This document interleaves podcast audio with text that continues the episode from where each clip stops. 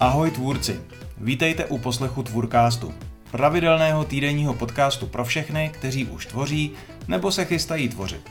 Podcast pro vás vydává monetizační platforma forendors.cz, která spojuje obsahové tvůrce a jejich fanoušky.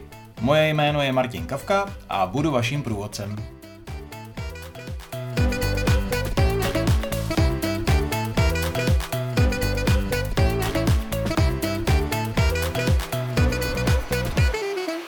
Průzkum mezi fanoušky. Řekněte si o zpětnou vazbu. Tenhle díl Tvůrkástu je pro všechny posluchače. Pokud ale máte zálusk na všechny díly podcastu pro obsahové tvůrce, najdete je na www.tvůrcast.cz. Poslechnout si je můžete jako naši podporovatelé za předplatné 99 korun měsíčně. Navíc získáte i přístup do naší online komunity tvůrců, kde se navzájem radíme a pomáháme. A teď už jdeme na dnešní díl, který bude o tom, jak nastavit průzkum, abyste díky němu mohli vylepšit svůj obsahový projekt. Přes tři roky posílám měsíční newslettery, e-mailový zpravodaj o tom, co mě zaujalo nejen jako fanouška newsletterů, ale taky jako obsahového tvůrce. Díky tomu mám určitou představu o tom, kdo je čte. Navrh si s celou řadou čtenářů píšu, s některými se čas od času dokonce potkávám osobně.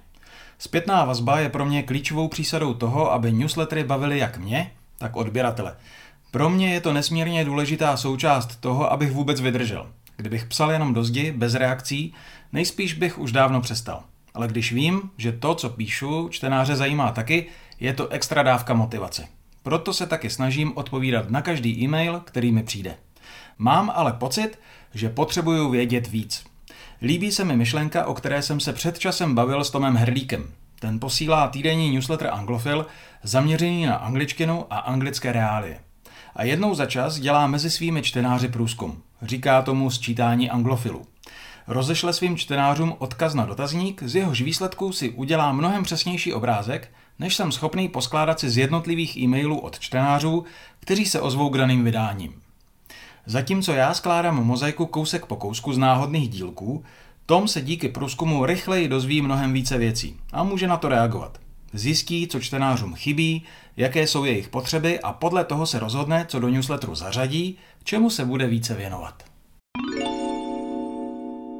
Protože se blíží konec roku, beru to jako ideální čas, abych si udělal v pohledech svých odběratelů pořádek. Uvažoval jsem, jak takový průzkum udělat a říkal jsem si, že by se to mohlo hodit i vám. A nejen těm z vás, kteří píšete newslettery.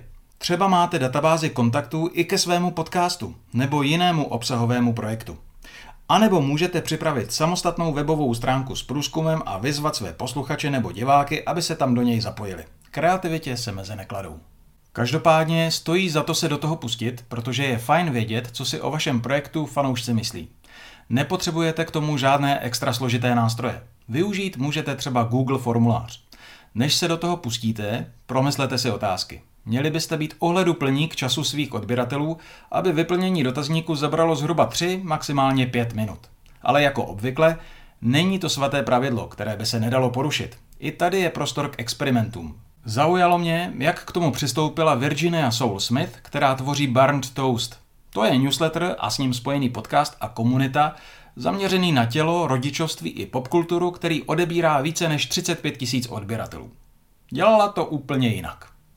Vůbec se s tím nemazela a připravila pořádně dlouhý dotazník. Bylo v něm 50 dotázek. Průzkum tak cílil ze všeho nejvíc na lidi, kteří to snesou, na její superfanoušky. Vyplnit 50 odpovědí to zabere klidně čtvrt hodinu, možná více. A to je ve světě dotazníků věčnost.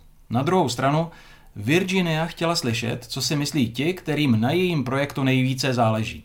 A těm chtěla dopřát sluchu. Možná vás to překvapí, ale i na takhle šíleně dlouhý dotazník jí přišlo skoro 900 odpovědí. Záleží tedy na vás, pro co se rozhodnete. Na příkladu Virginie Soul Smith je patrné, že nemířila na maximální počet odpovědí a měla taky mnoha tisícovou základnu odběratelů.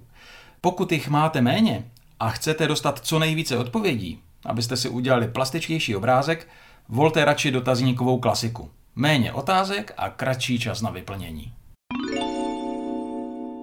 Abyste přesvědčili odběratele, že vám mají dát pár minut svého času, je důležité jim sdělit, co je cílem dotazníku. Měli by pochopit, že chcete vylepšit newsletter nebo jiný projekt, především pro ně samotné. Za vyplnění dotazníku můžete a nemusíte uživatele odměnit. Sám jsem si říkal, že jako pobídku nabídnu třeba slosování o pár bezplatných půlhodinových konzultací. Další možností je nabídnout nějaké jiné služby nebo produkty. Některé lidi to může popostrčit, aby dotazník vyplnili, ale věřím, že spousta z nich se do toho pustí jen tak. Proto je podle mě klíčové, když si jako tvůrci budujete dobré vztahy s vlastním publikem. Přesně tohle je pak ta chvíle, kdy na tom můžete stavět a požádat je o laskavost. Cílem dotazníku je zjistit několik věcí. Na prvním místě získat obecnou zpětnou vazbu. Jsou čtenáři spokojení? Doporučují váš newsletter nebo jiný projekt dál? A pokud ano, kolik z nich už se o některý z dílů podělilo s přáteli nebo kolegy? Můžete taky zjišťovat, jak se lidé o vašem projektu dozvěděli. Díky tomu rozklíčujete, které cestičky je k vám přivedly a můžete na nich třeba zdvojnásobit svoje úsilí. A nebo naopak opustit ty, do kterých investujete hodně, ale nepřináší výsledky. Zjišťujte, kde a jak odběratelé vaše newslettery čtou. Na telefonu, na desktopu a když na telefonu používají tmavý režim, podle toho, co se dozvíte, můžete reagovat. Třeba udělat nějaké designové úpravy v e-mailových nástrojích, které používáte. To byly obecné věci. Pak byste měli přistoupit k obsahu. Měli byste rozebrat svá témata na součástky a porozumět tomu, čeho chtějí vaši fanoušci více, čeho méně. Sám jsem se v newsletterech od jejich startu věnoval mnoha tématům. Zpočátku jsem se hodně zaměřoval jen na e-mailové newslettery, postupně jsem víc a víc postupoval směrem k ekonomice tvůrců, obsahovým projektům a obsahovému podnikání. Předpokládám, že podobně se vám mění a vyvíjí pod rukama i váš obsahový projekt. Dejte fanouškům možnost zareagovat, co z toho, co jim nabízíte, je baví nejvíce. Ale hodí se nechat jim prostor i pro otevřenou odpověď. Budou tak mít možnost doplnit nová témata, která by od vás chtěli číst nebo slyšet. Osobně často kombinuju dlouhé, obsáhlé texty s kratšími. A to je další věc, na kterou bych chtěl slyšet odpověď. Líbí se čtenářům dostat pořádný nášup informací v každém vydání, kdy se jde hodně do detailu, nebo by radši uvítali více jednohubek. Konec konců je to něco, nad čím sám přemýšlím a je fajn dostat na takové rozhodnutí razítko od těch, pro které to dělám. Věřím, že vyřešíte ve vlastní tvorbě něco podobného. Tak to v průzkumu určitě zohledněte. Třeba zjistíte, že se můžete více opřít do vlastních vhledů, že vaši fanoušci oceňují vaše know-how a expertízu. Nebo zjistíte, že lidé touží spíše po věcných informacích a stručnosti. To je mimochodem argument proto, abyste podobné průzkumy dělali opakovaně. Díky tomu pak můžete lépe vysledovat trend. Každoroční průzkum vám ukáže, jestli jdete po dobré cestě a jestli se vám daří vylepšovat nabídku pro fanoušky.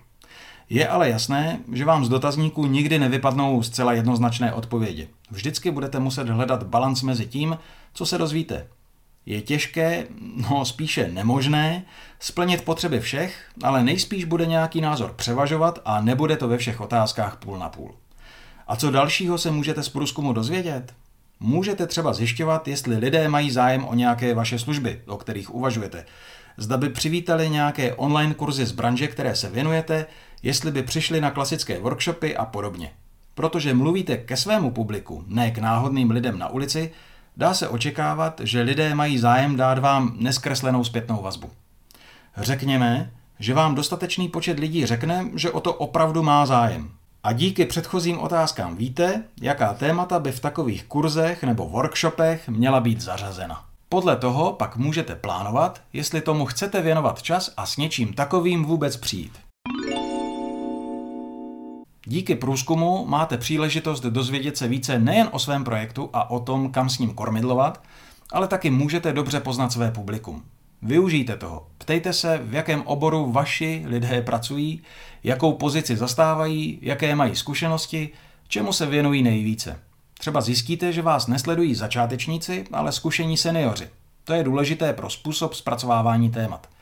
Můžete se taky ptát na to, s čím se nejvíce perou, co je nejvíc trápí. To odhaluje další obrovskou porci námětů ke zpracování. Nejen do newsletteru, ale třeba i na blog. A můžete díky tomu zjistit, jaké další služby nebo produkty jim můžete nabídnout.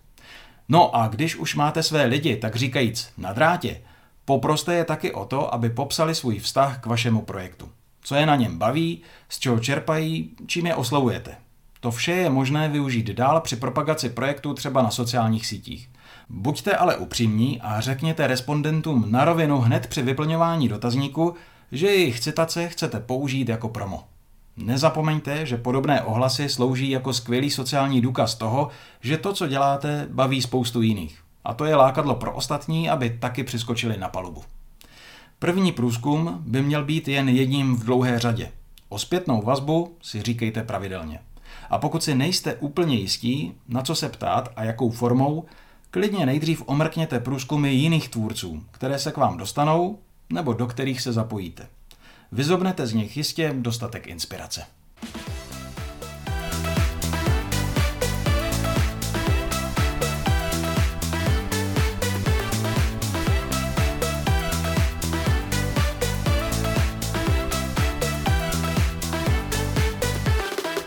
Poslouchali jste Tvůrcast od Forendors, platformy spojující obsahové tvůrce a jejich fanoušky. Pokud chcete vědět více, podívejte se na www.forendors.cz. Uslyšíme se zase za týden.